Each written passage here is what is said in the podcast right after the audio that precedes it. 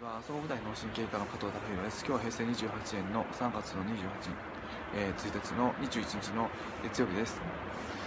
えーまあ、旅行に行くと、あのうん特に何かこういろいろつまずいたりするっていうことも、まあ、旅行の中で、まあ、面白いといえば面白いんですけども、ま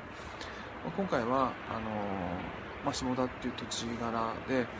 えーまあ、車なしで来てしまったので行動範囲がすごく狭かったので、まあ、次回からあの来るときはあのそういったことを加味して、えー来ようかなと思いました。でやはりその行動範囲が狭いと、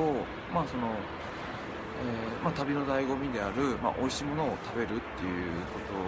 とで、えーまあ、その歩いて行ける距離あんまり美味しいものがない、まあ、行くとなると、まあ、タクシーになってしまったりってことになってしまいますのでちょっとその食事の面に関してプラスレーションが少したあのあったんですけども、